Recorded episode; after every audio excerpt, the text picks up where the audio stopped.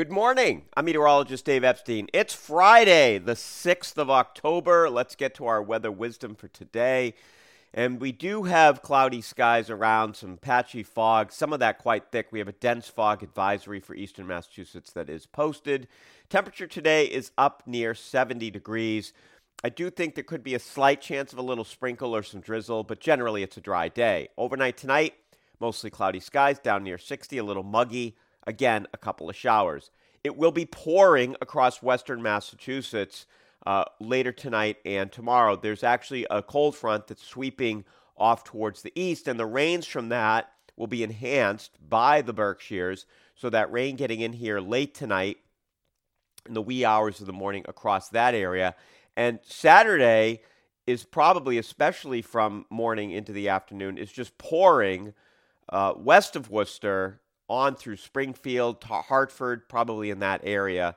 And then you move east, and in the afternoon or evening, we'll start to see some heavy rain come into eastern Maine. So, what happens in the middle? I do think there's going to be a few showers here uh, tomorrow, especially in the afternoon.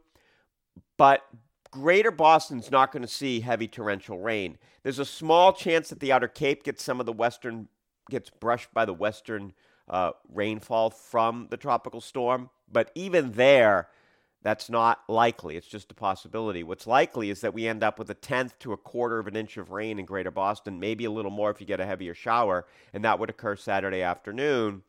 Then, as we head for Saturday night, the showers come to an end. It may clear by morning. It turns cooler near 50. Sunday, mostly sunny, temperature near 60. Monday, Columbus Day, temperature up near 60. And then Tuesday, partly sunny, near 60. We'll warm up a little bit midweek next week, but basically it looks like a uh, cooler than average here as we get to week number two of October. Remember, we talked about week number one being much warmer than average. Indeed, it has been. Week number two looks average or cooler than average by the time we complete that. So, in terms of rain and canceling things, a friend of mine asked me whether or not he's supposed to take his son fishing up uh, up in Essex County here this weekend, uh, Ipswich River, I think. And so, uh, you know, I said, wait till today and I'll talk to you and, and see what you think. But I think if you want to do outdoor activities, if you're okay with some showers, I don't think we're going to see the torrential rain. I, I, am not saying it's going to be dry. There could be some dry hours here on Saturday.